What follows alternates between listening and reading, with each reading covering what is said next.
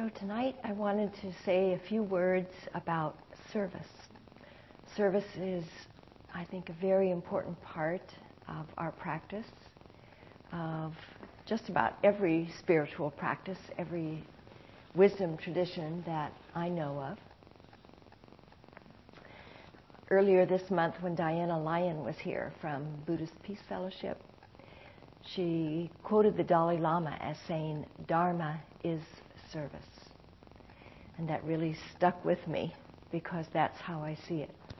That's certainly how it has become for me in my practice. That the Dharma is really service. Or we could say the Dharma as service. Perhaps the most um, beloved or the most well known example of service in our modern times is Mother Teresa in India, out of the Christian tradition. And she talked about serving the poorest of the poor. She tended to the lepers. She tended to the untouchables. Those in on the streets of Calcutta that nobody else would touch. But she said she saw them as Christ in his many distressing disguises. And I remember reading her autobiography and learning that when she received the Nobel Peace Prize, she refused to go to the big dinner in Oslo and said, please instead use that money to feed the poor. Her life truly was one of service. And she said something quite important, I think. She said, We cannot do great things. We can only do small things with great love. And I think that's so appropriate as we speak about service. Service does not have to be some big thing that we do. In fact, I'm quite sure that all of us perform acts of service all the time. And we may not think about it. We may not think of that as service. But if you look back over your day, I'll bet you'll find many, several anyway, times that you acted in service. Service to a friend, service to a coworker, service to the planet, service to life, service to the Dharma, in some way, there's been an act of service. And I say that because I think it's important for us to recognize the service that we already are performing and to acknowledge that. And then we may want to expand, we may want to increase, but we start from the recognition that we already are performing acts of service. They may be very small, they may be quite large, but they're there. And to see that, to recognize that, to acknowledge that. So we can say, what is service? Of course, I thought I knew until I started talking about or thinking about doing this talk. And I realized that it's not necessarily that easy to define. Basically, though, I came to see that service is really an attitude, an intention, we say in this practice, a spirit. It's the way we do something more than what it is particularly that we do.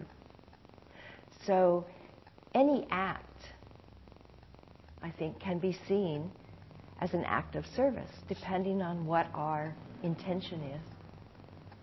The same act could be service or not, be quite selfish, again, depending on what our attitude or what the spirit is that we bring.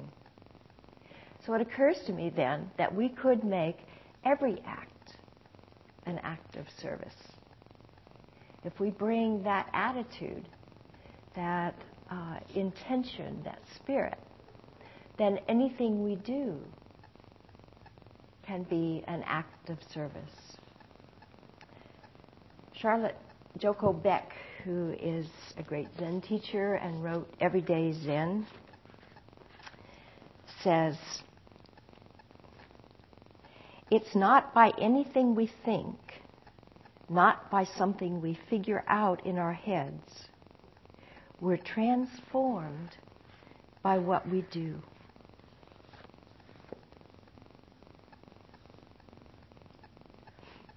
So our acts of service can be transforming. I might suggest that anytime we do something for the benefit of someone else, that's an act of service. We might perform acts of service for ourselves. Anytime we do something that is in our best interest and promotes our growth could be considered an act of service.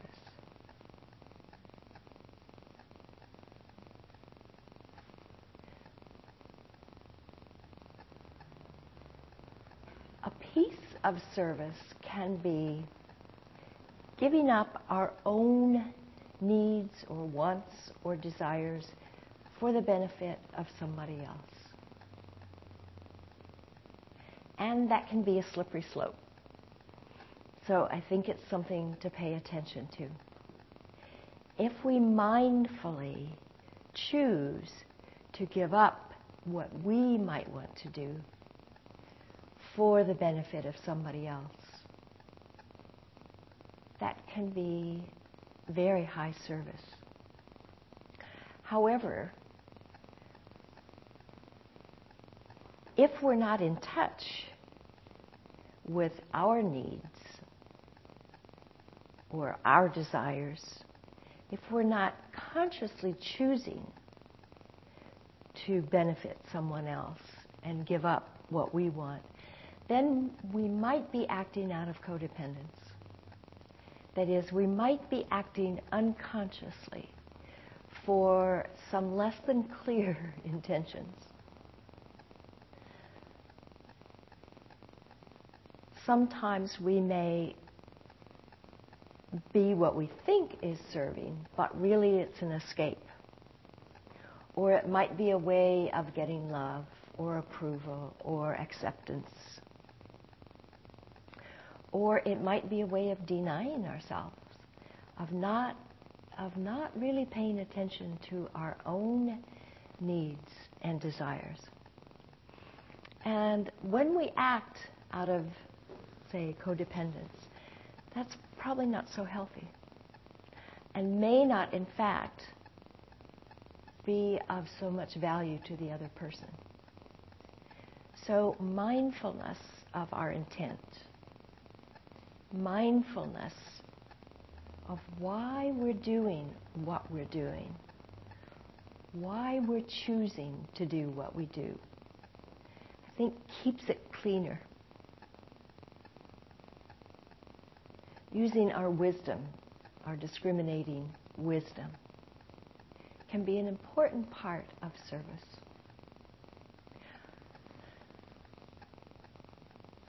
Although in some ways, serving is just doing for the doing, for the sheer um, pleasure, value of whatever it is we do, without all the rational rationalizations, all the thinking, all the um, scrutinizing. Is this going to be most helpful? Is this the most beneficial thing to do at this moment? What is this person going to do with this, et cetera, et cetera, et cetera? Sometimes certain considerations are important. and we're using discriminating wisdom to think about those things. Other times, just the pure act of service, just the pure act of giving. Generosity, I think, is very, very close to service, and many times probably the same thing. So, not necessarily being attached to the results of our service, but serving where we see the need. In Buddhist practice, we talk about compassion, and we define compassion as that quivering of the heart, that quivering that makes us want to alleviate suffering, that the desire to alleviate suffering automatically arises. It's just there. And we act to alleviate that suffering without regard to many of the considerations that we might otherwise have. In Buddhist practice, the bodhisattva ideal is perhaps the ideal of service. The bodhisattva being the one who delays his or her enlightenment until all beings become enlightened at the same time. We might say the, the Buddha of compassion.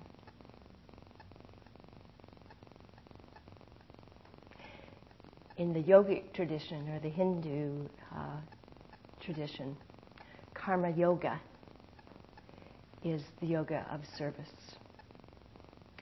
And probably most of you are familiar with Ram Dass, uh, Richard Alpert, who is probably, uh, for me, personifies um, service.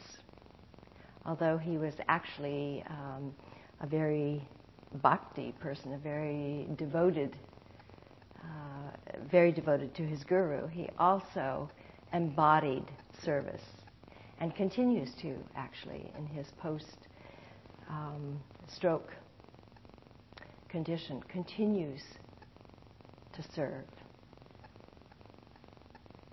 And karma yoga, the yoga of service, is considered one of the paths to enlightenment.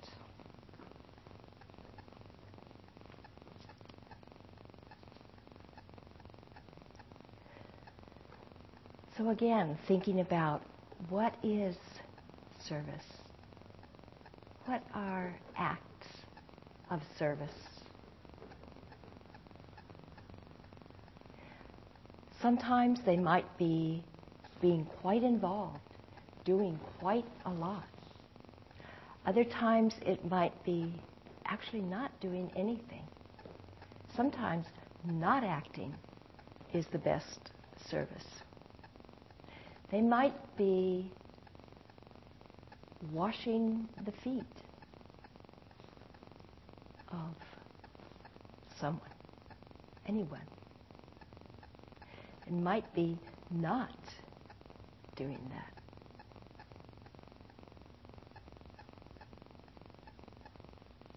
Certainly, it involves deep listening, really listening, so we know what is being called for, what is needed, what is being asked for at this moment.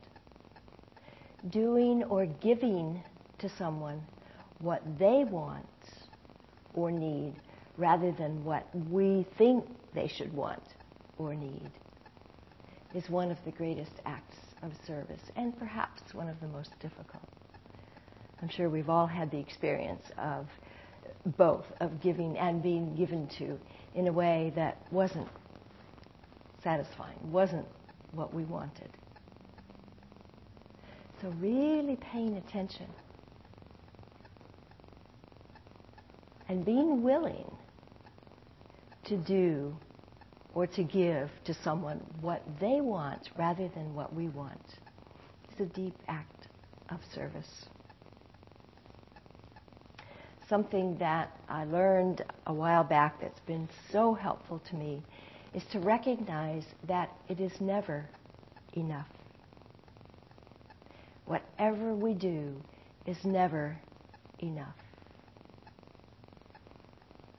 Somehow, when I really got that, it was very freeing.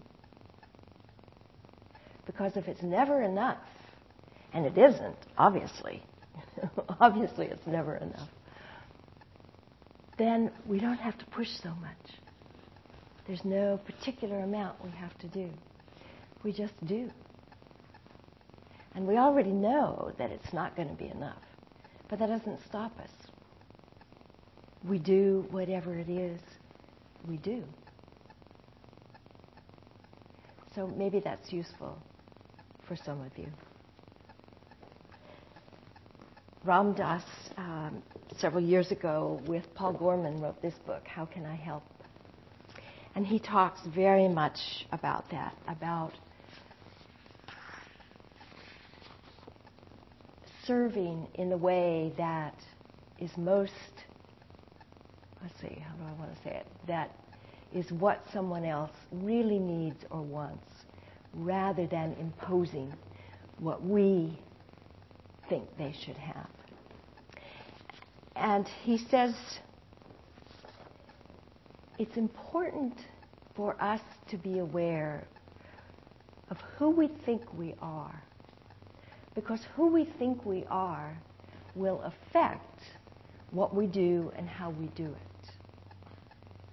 If we think that we are these separate individual human beings that are going to minister to other separate individual human beings, that's going to affect our relationship.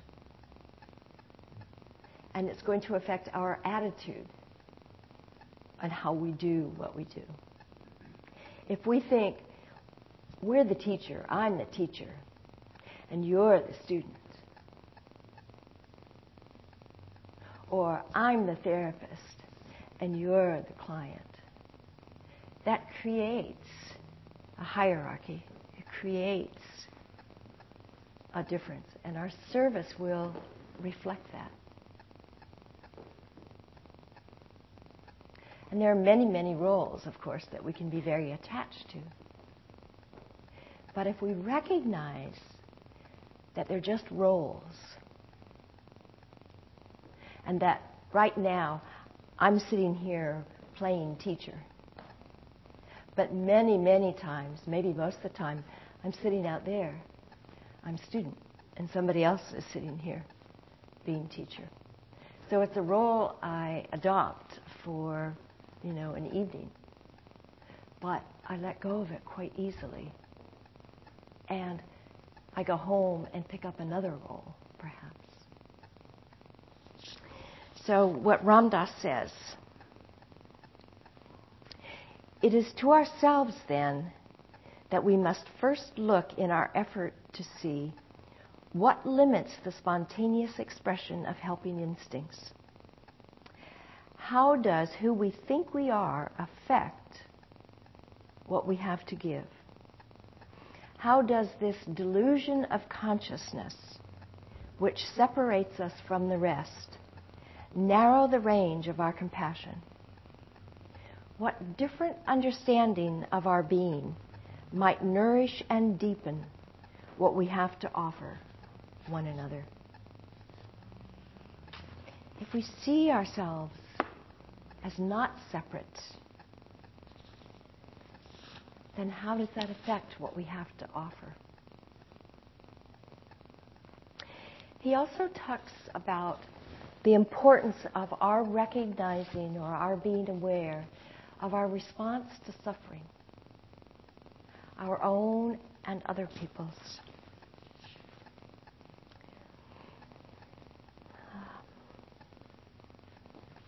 The way in which we deal with our suffering has much to do with the way in which we are able to be of service to others.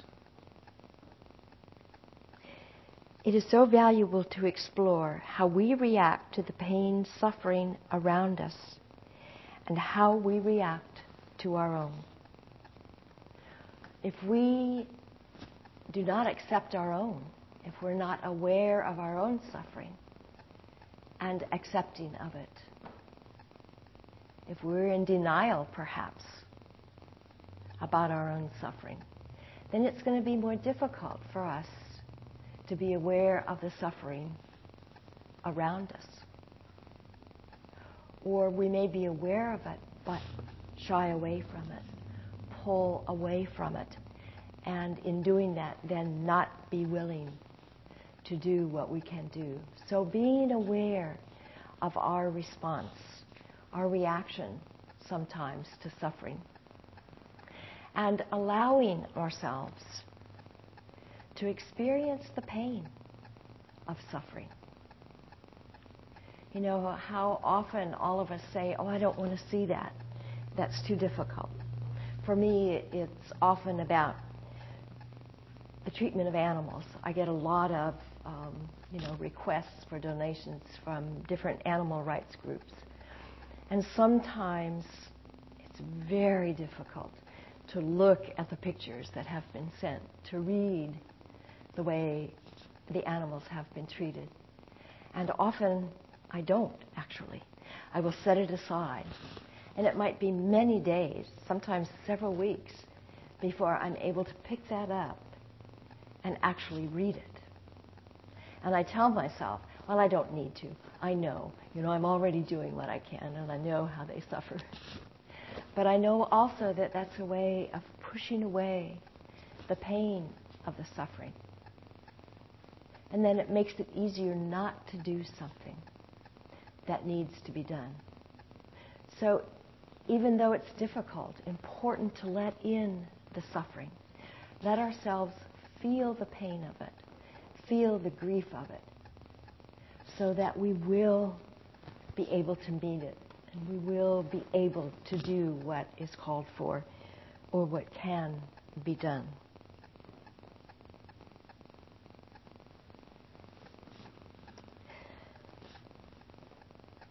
When Diana Lion was here, she talked about social action as being service and Jack Kornfield, in his book, A Path with Heart. Doesn't actually, well, I think, he, well, I'm not sure if he says social action, but I thought this was a lovely passage about social action as service.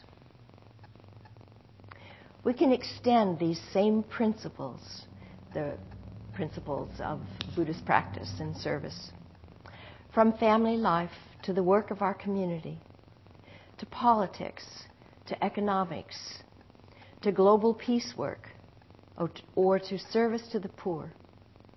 All of these spheres ask us to bring to them the qualities of a Buddha. Can we bring the Buddha into the voting booth where we live? Can we act as the Buddha, writing letters to our congressmen and congresswomen? Can we share in feeding the hungry? Can we walk like the Buddha to demonstrate for peace or justice or cure for our environment?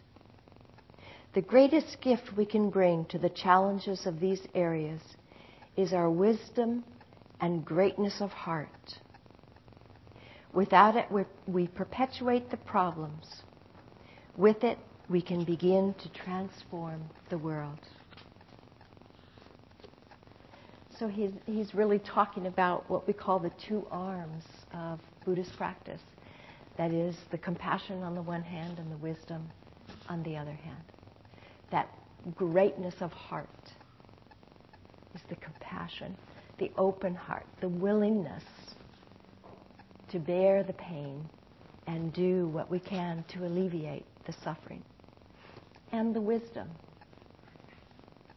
the wisdom to know when to act and when not to act, when to speak and when to be quiet, when to wash the feet, so to speak, and when not to.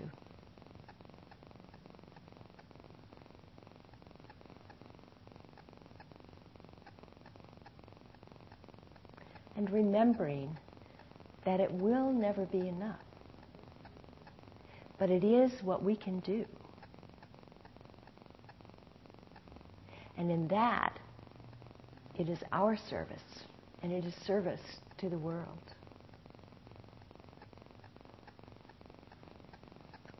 So I think I'll stop for a few minutes and see if you have things to add, comments uh, experiences. Kick, like when I first heard you start talking about service, about like reaction to it, I was trying to sort of. That's probably a good point that often our intentions are mixed. We can have very, very deep intentions, um, very wise, skillful intentions, and and perhaps very other oriented, and also have some self serving interests. And I don't think that's a problem necessarily. I think awareness is important. But of course, um, I think it's natural to want to benefit ourselves, and I don't think that's a problem. Again, as I was thinking about the different roles that I play in my life and how can each one be done as an act of service, I, I listed things like, you know, I'm a grandmother, I'm a daughter, I'm a mother, um, I'm a dog companion. Um, I'm a teacher, I'm a therapist. I teach at Elmwood Jail. I work with a group called Healthcare for All. And what I came to see was in all of those, of course, there's benefit for me. And hopefully, there's benefit for the others as well. But it's not so, it's not so separate. At any one time, I might choose to do something that is for the other person um, that, you know, maybe I didn't feel like doing at that particular moment or wouldn't have otherwise chose. But for most of the time, it's a very mutual thing. And I get just as much reward from um, serving my grandson uh, as hopefully he does.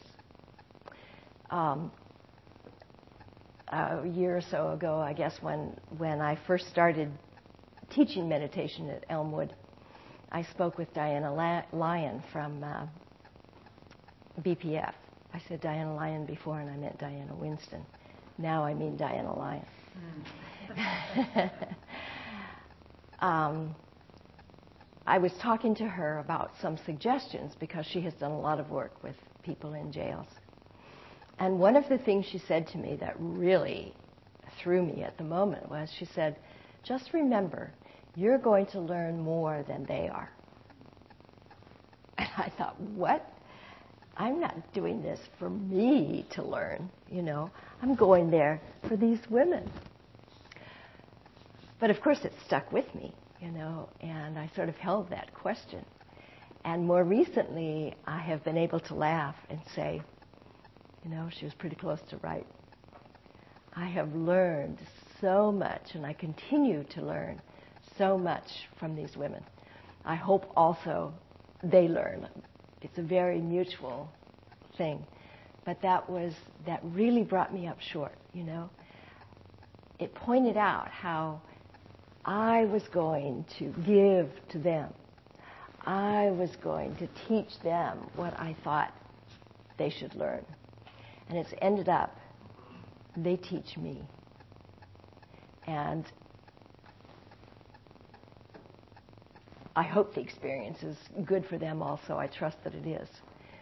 But it is really true that I get so much from it. So I, and I think most people that live lives of service will say that, that it's very beneficial. What is put out comes back. It's not just a one way street. And therefore, it becomes, the lines become blurred. Who's serving who? What is the service? it becomes just service. Or just, maybe not even service, just being. Just doing. When I serve others, I serve myself. And when others serve me, they serve themselves. Other thoughts, comments, questions? He, oh, he said that he heard the Dalai Lama say that monks were the most selfish people because they were constantly reaping the benefits of their practice and service. Mm-hmm. Uh, and that's interesting since your intention has changed. Yeah. yeah. What you're doing may be the same, but the intention yeah. behind it yeah. is what has changed. A phrase that I forgot to use from the Christian tradition do unto others as you would have them do unto you. I think, again, that's stated maybe differently, but throughout each wisdom tradition, there is always this idea of, of doing to others what we would want.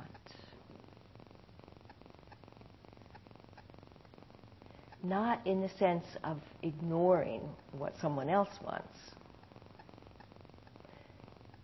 but being willing, being willing to give to others the same as to ourselves.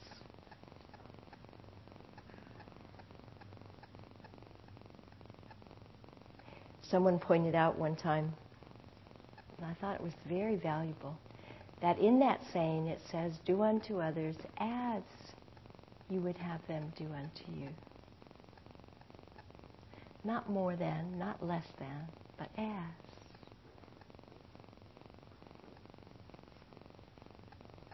So in service, it doesn't have to be a denying of ourselves or a negating of who we are or what our needs are. Not at all, actually. It's when we come from a fullness, I think, that we actually act in service. So it's not that, that we deny ourselves or that we're less important from whomever we serve. But it's more that we just do. We see the need and we do. And that ends up serving both of us. There are a couple of stories from Jack and Christina Feldman's book that seem relevant. Once two brothers went to visit an old man. It was not the old man's habit, however, to eat every day. When he saw the brothers, he welcomed them with joy and said, Fasting has its own reward. But if you eat for the sake of love, you satisfy two commandments. For you give up your own will and also fulfill the commandment to refresh others.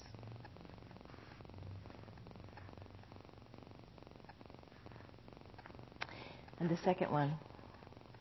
It was said about one brother that when he had woven baskets and put handles on them, he heard a monk next door saying, what shall I do? The trader is coming, but I don't have handles to put on my baskets. Then he took the handles off his own baskets and brought them to his neighbor, saying, Look, I have these left over. Why don't you put them on your baskets? And he made his brother's work complete, as there was need, leaving his own unfinished.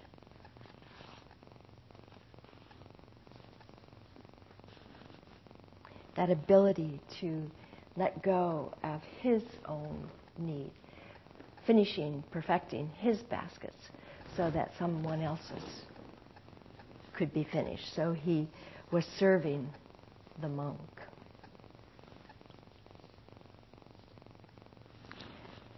Let's see if there's anything I forgot.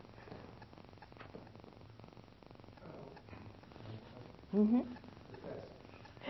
Well, the concept of being a light unto oneself, of um, knowing that you know one can only save oneself from the quicksand, is the example that Gil often uses, and that it's no good to um, sacrifice two people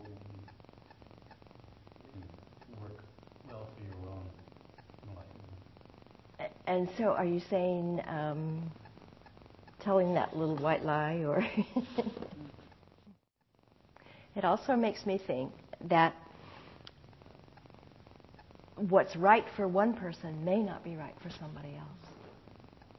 So if I saw it as lying, then it probably wouldn't be right for me to say that, to do that. If I didn't, then it might be fine. Also, I can imagine that, uh, well, I know, I don't have to imagine, I know for me it's true that sometimes something is right and at other times it's not. So I can imagine, you know, there would be days I would do the same thing, give somebody the handles, and there would be other days that, that I wouldn't. And I can't always tell you exactly why. Um, it can depend, like you say, on so many factors. Mm-hmm.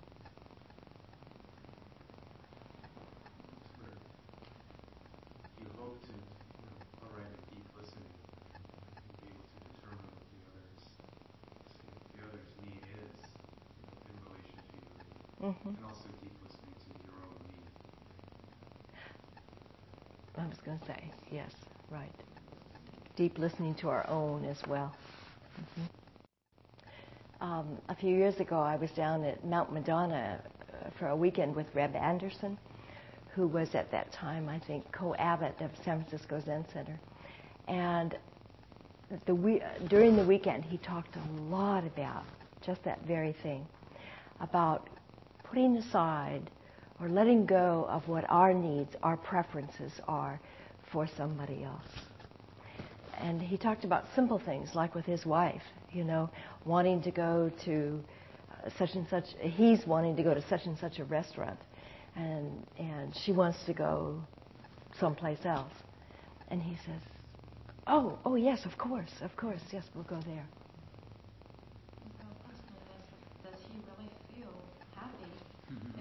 she is happy. That's, That's right. Otherwise, if he is not happy because he gave up his, then it's not right. That's right. And you can imagine during that weekend there were many, many questions about that and other examples he gave, you know. Um, and I think it really does come down to what is the intention and the mindfulness behind it. So it can be a great gift when we set aside our preference for someone else's happiness. But there are so many considerations and possibilities. If we do it uh, out of guilt, if we do it in anger, if we do it begrudgingly, um, then it's not it's not really clean. It's not really a gift, is it? If we do it because we really don't have the courage or don't even know what our preferences are, that's probably not service. That's probably not so helpful. Yeah, I can't think of a good example, but I think you're absolutely right. That very often we might start out doing something um, just because we have to. I don't know, what, what comes to my mind is caring for an aged parent. Maybe because there's that possibility ahead of me and I, I don't know how that's going to be. You know, I mean, right now it seems daunting to me. I don't, I don't have a plan. I don't see how that's going to work. But I could imagine that I might begin with less than pure motives, and that along the line discover that um, that it's beautiful but it's wonderful. Yeah. And I think there's a lot of service that is not doing it for somebody. In other words, not doing something that they could do themselves. That probably in general is not helpful. Um, but alleviating suffering or doing what we can where we can does not have to be doing something for somebody. I mean, does not have to be Right. taking away I their. mean, that idea that y- you can make somebody happy. hmm hmm It gets, Yeah, we might say and that we're not responsible for anybody else's happiness.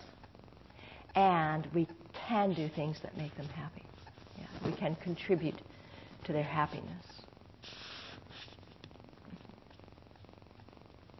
Or sense of well being or comfort or whatever. hmm Yes, the, the idea is that all beings become enlightened at the same time. And the bodhisattva is willing to delay his or her enlightenment so that all can be enlightened at the same time. It's sort of like the ultimate sacrifice, we might say, um, for the benefit of all beings. I was going to say, you really help somebody else become enlightened if you've never been I think it's one of those things we have to take the spirit. you know? But I, I don't know, it kind of,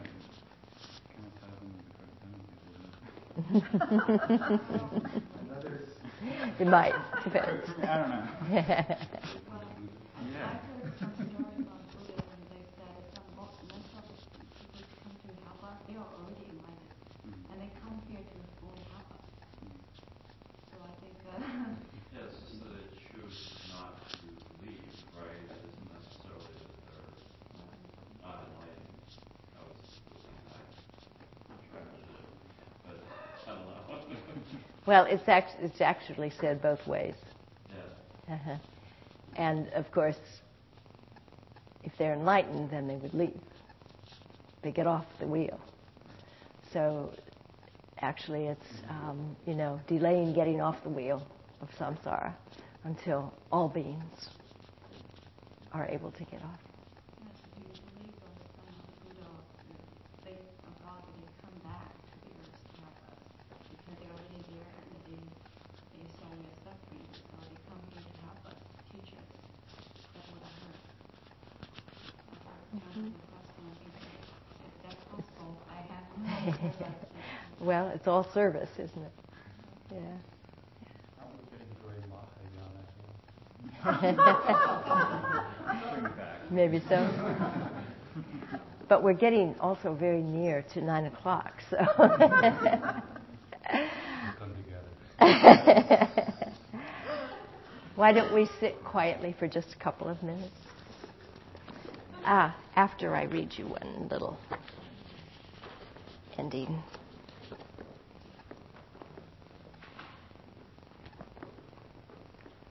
What is it that so touches us about a single caring act or a life surrendered into service? Perhaps we see our deepest yearnings reflected in others, and this encourages us to believe in our own purity and beauty. These are no longer just ideals to strive for. We can reach them. We can be that way. Images of compassion beckon and encourage us onward.